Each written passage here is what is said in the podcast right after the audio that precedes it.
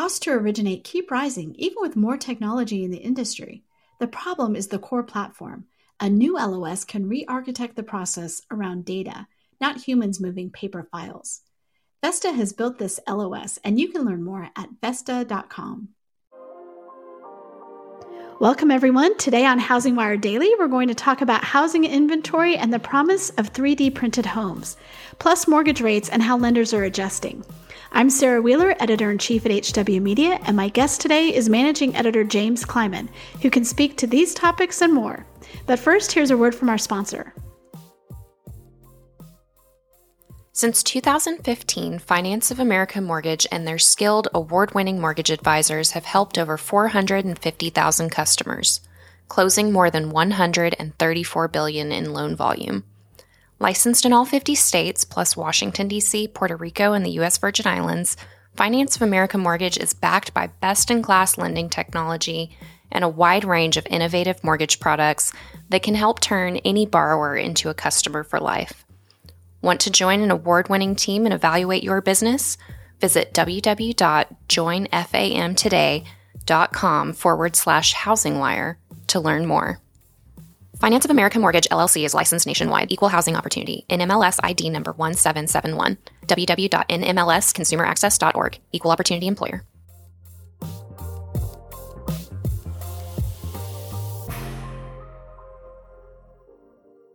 James, welcome back to the podcast. Thanks, Sarah. Good to be with you. Great to have you on. So, of course, lots of mortgage news, right? We had, uh, you know, not not the best news coming out right now uh, from you know the larger economy and how that trickles down to the mortgage market. We're seeing um, rates continue to go up. What's the, what's the latest number there? Uh, so, for purchase mortgages, the average over the last few days, according to Freddie Mac, is five point one one and that's 11 basis points higher than the week prior. And and again, that's just purchases. If if you look at all mortgages right now, you know, 30 year conforming, you're generally seeing in the five three, five four range. Um, you know, and, that's assuming that there are points that are that are getting bought. Um, but but I think it's very likely that you're seeing, you know, some prospective homeowners getting uh getting five five five six it's um it's it's a market we haven't seen in quite some time. You know, just personally, as someone who's about to buy a, a house in about uh, six weeks, eight weeks, I'm like, dang it. Uh, and that's you know that's not my livelihood, so I can imagine that this is not welcome news to to many people who depend on those rates. Yeah, you're a year late. It would seem. I, I am. You know, if you did this a year ago, you'd be looking at what about a a three percent mortgage, or, uh, or, maybe even a little bit lower if you were buying some points up front. Um, but yeah, I, I mean, it's it's been an incredible uh, and, and, very fast um, acceleration in rates. You know, it's been what a hundred, more than 150 basis points just since the calendar year turn. And um, you know, I, I, think there are a lot of people out there who believe that that um, you know these rates right now have already been basically um, this is as high as they're going to go because the risk has been priced in. You know, they're taking into account that the Fed is going to raise rates another six times this year, um, maybe 50 basis points a, a, turn, maybe maybe even 75. You know, and so so it's, it's you know there, there's an argument that's been made that this is where we are going to be for quite some time. Um, I don't think many people are anticipating rates dropping back into the fours. And there are a few people who think that there are going to be rates somewhere in the sixes this year. Um, but that, as I can see, depends largely on how inflation's doing. Um, and yeah. that's you know just something that nobody can really predict right now. I mean, you know, a lot of the uh, a lot of the big organizations uh, that track the mortgage industry have been revising their forecasts for this year, and and you know that they're always and they have to um, you know make those um, educated guesses based on what's happening in the market and what they can see on the horizon. But does anyone really know what inflation is going to look like in six months? Does anyone know how the war between Russia and Ukraine is going to play out, or whether supply chain um, issues are going to be cleaned up, you know, to some extent, but maybe not entirely, maybe a little bit, maybe not at all. I, I mean, there's so much variance, there's so much variability um, that I, I, think it's really, really hard um, to price that kind of risk right now. And so, as a result, you know, there's um, there's there's a pretty high high uptick in rates in a pretty short amount of time, and that's you know uh, we we talk a lot about the industry practitioners and how they're affected by by all of this, um, but the people who are buying homes right now, the end user, that's who's really uh, you know suffering. You know, people who now have to spend twenty five, fifty thousand dollars more, um, you know, four months later when they're already looking to purchase a home and, and they're in, in bidding wars and uh, may, maybe not even getting the opportunity to bid on a home because it's gone so quick. So it's a, it's a really rude awakening. And, and that's especially if, if you're somebody who, who feels like you have to buy a house right now. Well, and that's you know one of the stories that um, we have on our site from a couple weeks ago was now is the worst time ever to buy a home, and uh, you know it that that can probably be the headline and the story for you know I mean that that's not going to go out of style anytime soon. That's going to be trending. Right, we, we can rewrite that story in, in three weeks, probably yes. in three months. You know, hopefully not later this year. And, and you know, the, the, the hope, of course, is that some of those supply chain issues will, will mitigate and, and, maybe rates will stabilize, which means that you know on the secondary uh, front they can they can price um, price those securities a little bit better. But um, yeah, it's it's not like we're going to suddenly get this massive influx of inventory that's going to solve a lot of problems. It's it's not like you know, a lot of the people who are who are able to compete and and buy a home if they want to right now are, are suddenly you know going to stop. Um, I think there are some people who are going to fall out who are, who are just going to say this is you know this is too rich for my blood. You know the, the conditions have shifted to the degree that I, I just I cannot afford the home I want, and so I'll sit out and wait until something new does come up. Um, but think about how many cash buyers are out there. Think about like how many bidding wars you see in hot markets. Like if somebody doesn't, you know, win that bid, there are 12 people, 13 people behind them who are ready to snap it up. And, and, you know, that, that doesn't occur in every market, of course.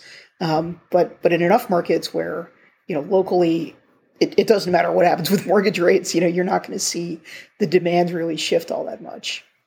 Well, and you know, several stories that Brooklee Han has covered about local markets. One of the mm-hmm. things that stands out is if you're selling in a hot market, if you're selling in a coastal market moving in, to you it seems cheap. You're, you're like, yeah, bid the heck out of that thing, right? Like, I mean, it, it doesn't matter to you, and the and the interest rate's not going to hurt you that much either because you have bank, you you have all the power coming into this, and we see that in Austin we see that in, all, all over the place, right? Um, yeah, I'm I mean, think my, the tech bros in in San Francisco who are buying, you know, a, a eight hundred fifty thousand dollar home in Boise are thinking, "Oh man, this is too rich for my blood," or, right? you know, this uh, I don't know about a five and a half percent mortgage rate. You know, they they probably have cash ready for their stock options, and, and they're like, "This is such a great deal." That's what people, you know, I, I follow a lot of people who have moved from San Francisco to Austin, and they're like, "This is amazing! You can get so much," and I'm like this is terrible because you know I'm I'm I've lived in that area a long time ago and I'm like what it's cost what to be in Austin so that does not help anyone so you know to our um, we have several topics I wanted to cover today one was mortgage rates one is um, related to what we were just talking about which is inventory so you know we had we had housing starts come out this week. It wasn't terrible, but what was terrible was housing completions. And we mm. know there's a whole bunch of you know, housing stock out there that's just sitting because they can't finish. They don't have the labor, they don't have the parts. And um, in the meantime, rates are going up, things are shifting. Um, and and it's it's a volatile environment, but we know we can't look to the builders to fix this, the traditional builders. Yeah, it's not a builder problem. I mean, maybe maybe a little bit uh, of it can be attributed to builders deciding to hold back some inventory because they have so much demand and, and they, they don't have a lot of stability in terms of workforce or or maybe the supply chain. You know, I mean, we, we know that from the data, there's no trouble in in getting houses started. Uh, there's a lot of trouble in finishing these homes, and um, you know they, they how, how else are they going to make their money, right? Like they, they, they got to sell the homes and they have to be completed. And, um, and so that, that is a, a significant problem in a lot of areas. And, um, and especially in the Sun Belt where, where it's build, build, build. Um, but you can only build if you have a crew. You can only build, you know, if, if you're able to, to get that garage door, you, you know, you can't get a, a, you know, a certificate of occupancy in some areas if you don't have uh, certain materials and, and certain, um, you know, boxes checked off. And that is not changing. That has not changed at all in a lot of areas. And, um, and so inventory is going to remain the major problem. I, I, think the headline, of course, is housing starts are. At, I, I, think it was like the highest level in, in at least a decade. I don't remember exactly what, but but it was a big number. Um, housing completions, not a very big number, and, and, proportionally, you know, I, I, mean, compared to the amount of homes that are started with shovels in the ground, it's it's paltry. It's it's sad, um, and so it doesn't matter how many home builders are out there. You know, right. again, it's a labor issue. It's it's a supply chain issue. So Matt Blake did a, a deep dive feature on on something that you know people bring up a lot is like, well, what about the alternative model of home building, or either the process or the materials? And so he looked into 3D printed homes, which I think is super interesting. So tell us a little bit about that story. Yeah, so this this actually started because I, I saw this really interesting documentary uh, on I want to say it was Apple TV. It was one of the the many subscription services that I have that I almost never use. Um, so Netflix is also in that category, of course. Uh, but but the, the show was was basically on all you know these very interesting architectural uh, movements that are that are happening now, a treehouse in Bali, and um, you know these very avant garde structures. But the most interesting one to me was the final episode of this series, and it was about these 3D homes that have been built in Mexico from a company called Icon, and they're kind of like a quasi nonprofit but not really a nonprofit. They partner uh, with other organizations, and and what they do is they they use 3D printers, very large 3D printers. This is not something that you can uh, you can put to use in your bedroom, and uh, you know, and, and, build build a four four bedroom home. Um, but they have these massive printers, and they are essentially creating the walls for homes, and they can do it in, in basically a few days and if you know anything about building, you know, even just that one step would take weeks or months. And so the promise here with 3D home construction is you are shaving material costs, you are shaving labor costs, you are, are shaving most importantly, I mean the, the big cost of course always is is time. And and if you can get that down by a few months, you can build way more homes in theory, right? And so, so there are a lot of companies that have started to enter this space, and it's a really exciting one. And and you know, the whole promise is like in the future, neighborhoods and towns and eventually cities they'll be built by robots and drones and you won't have to worry about uh, some of these present day supply chain issues that are are so prevalent that that are so vexing. Um, but I think the present is is um, not as promising. You know, like th- these homes are just starting to get built, and a lot of the impediments to home building right now, uh, the big ones that the, the, builders, these national home builders, the Lennars, the, the KB Homes of the world, will tell you exist are how you deal with local zoning officials, um, dealing with building code issues, trade unions. The the cost of land is is more expensive than ever. Um, you know, these problems occur whether you're doing traditional you know uh, stick frame construction or whether you have you know some some weird ooze uh, that is uh, kind of like a it's it's basically like a concrete like a new form of concrete that is being used to build these walls. And so you know we have we have on the one hand this very promising technology that legitimately does result in cost savings. Um, you know that's not really disputed but there are a lot of limitations to what can be done there. So, for example, um, there, there's a professor at the uh, the Center for Real Estate Theory and Practice, and uh, he provided an example, an itemized form of costs to build a new home. And so, in this example, in Arizona, a home that eventually sold for eight hundred seventy-five thousand dollars, the empty lot cost about two hundred nineteen thousand dollars to acquire. And then you've got about $11,000 in financing costs. You've got a $49,000 cost for an open house and general expenses. And then you have $28,000 that goes toward the, the real estate agent's sales commission.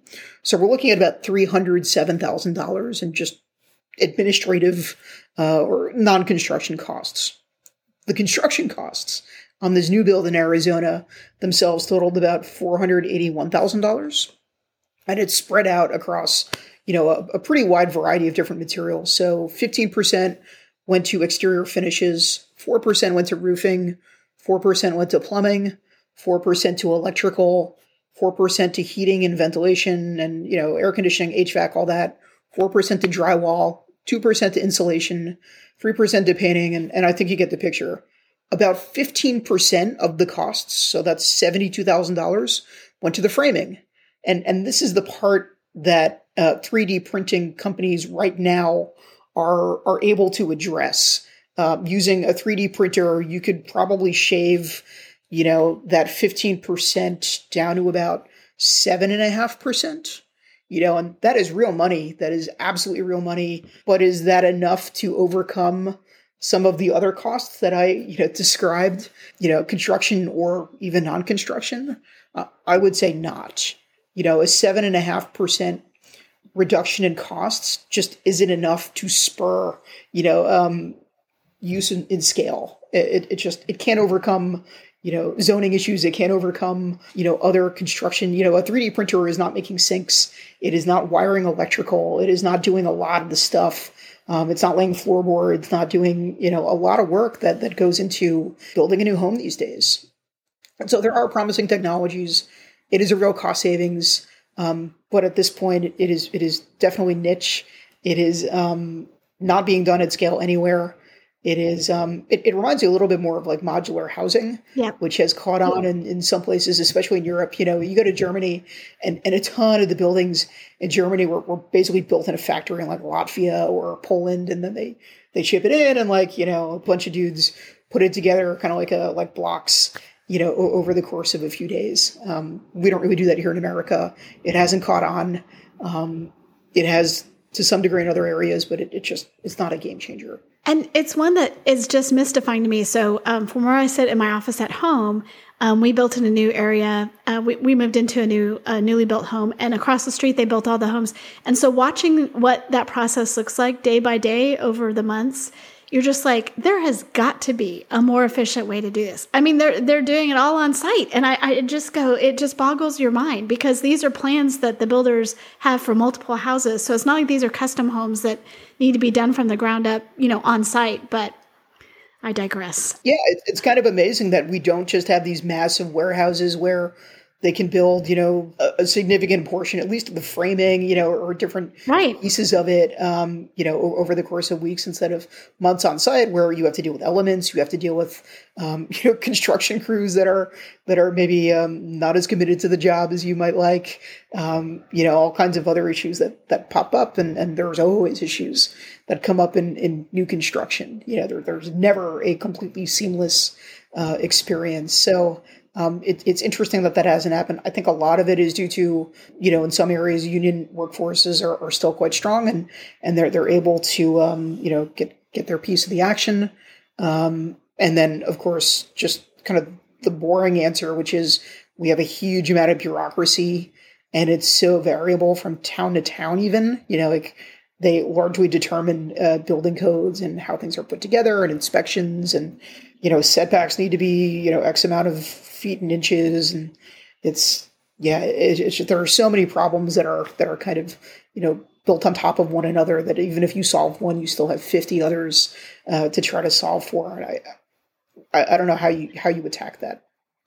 I, I, agree, and it's one of the uh, points that the story brings up. Um, you know, quoting Sam Khater, the chief economist for Freddie Mac, who last year in 2021 identified five factors for the lack of home building: high costs of construction materials, not enough construction labor, onerous land use regulations, zoning restrictions um, imposed by county and city governments, and not in my backyard. And you know, as great as 3D you know printing would be, it only addresses one, maybe two of those, right? So, so the construction and not at scale. Yeah. Um, and you know, he also pointed out that in 2020, we Freddie Mac estimates that there were only 65,000 new entry level homes completed in the entire year over the whole, whole country. So, I mean, you can just see that this is, I mean, this is going to be a problem for years to come. 65,000 homes is basically my neighborhood in Brooklyn. Right. I mean, we're talking the entire country. 65,000 I mean, is just crazy it's, for a whole year. Now, it was a pandemic year, but I, I, don't think it was significantly for starter homes, right?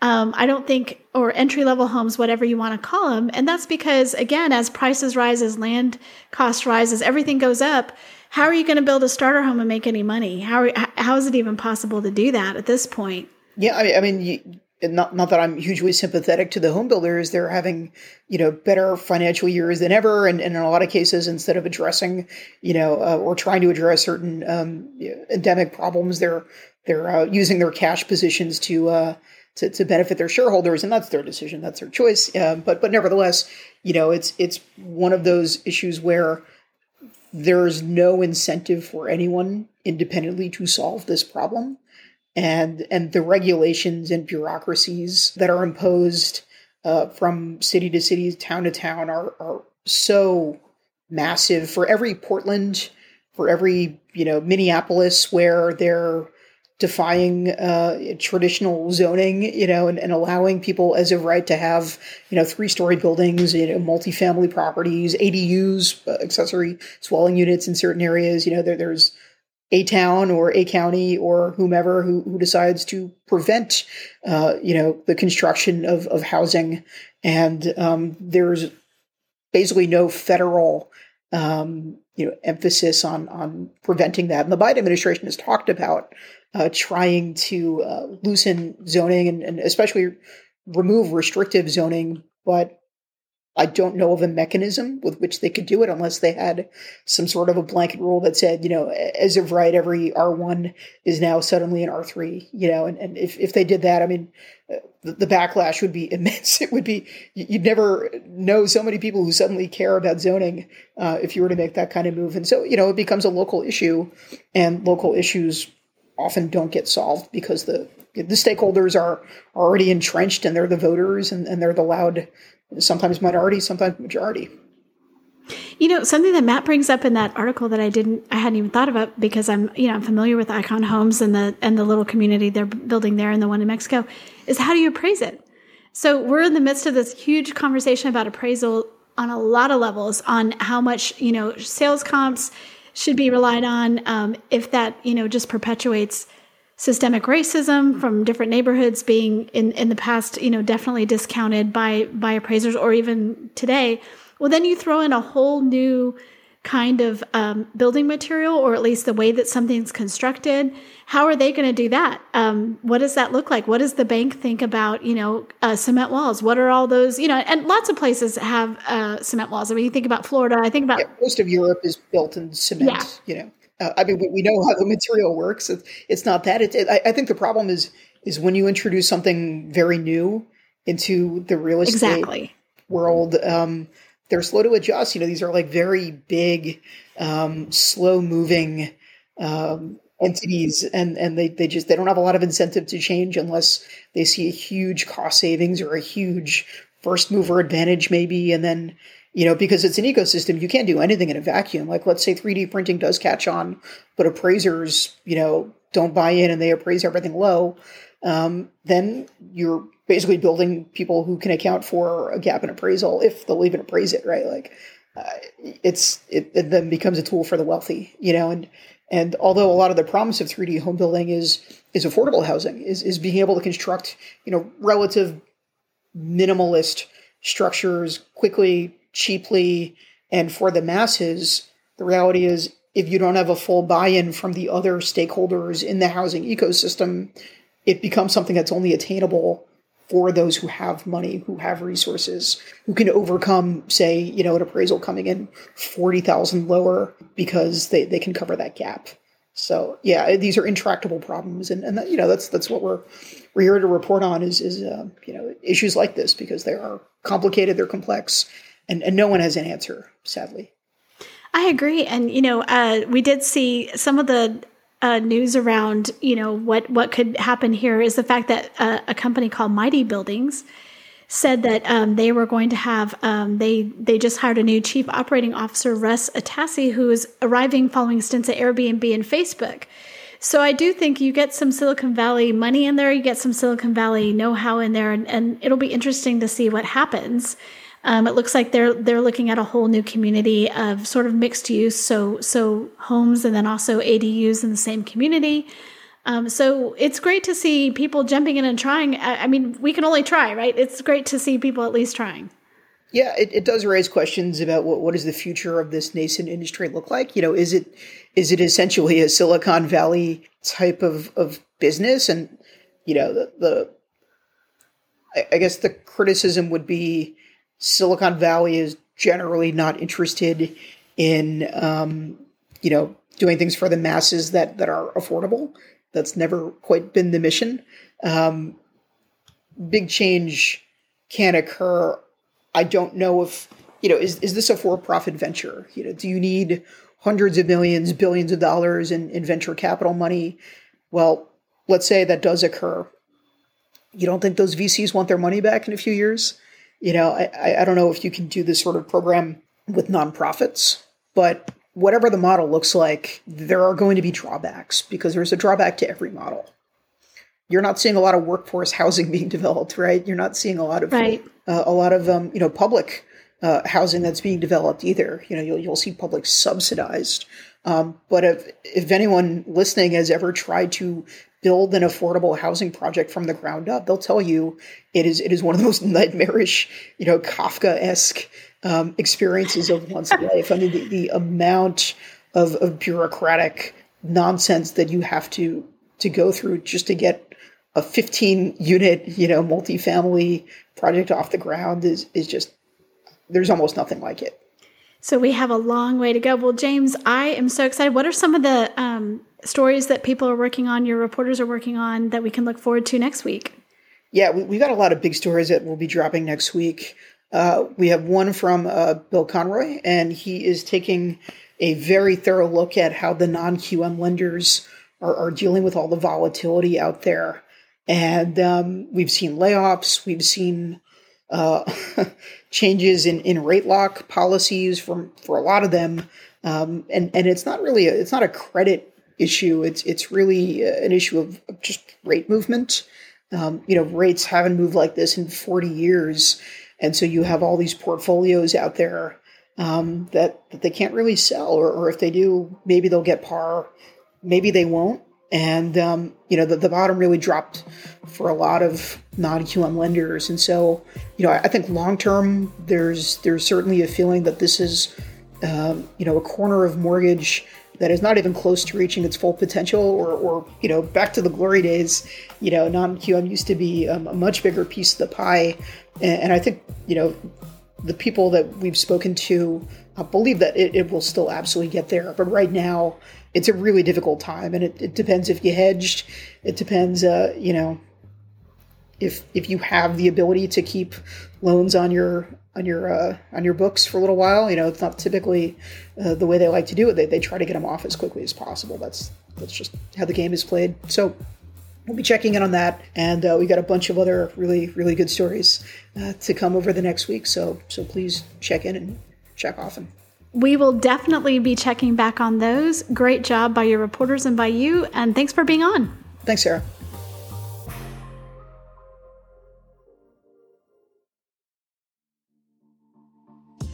How have the 2022 housing market forecast changed? Or how is the industry navigating the shift to a purchase driven market?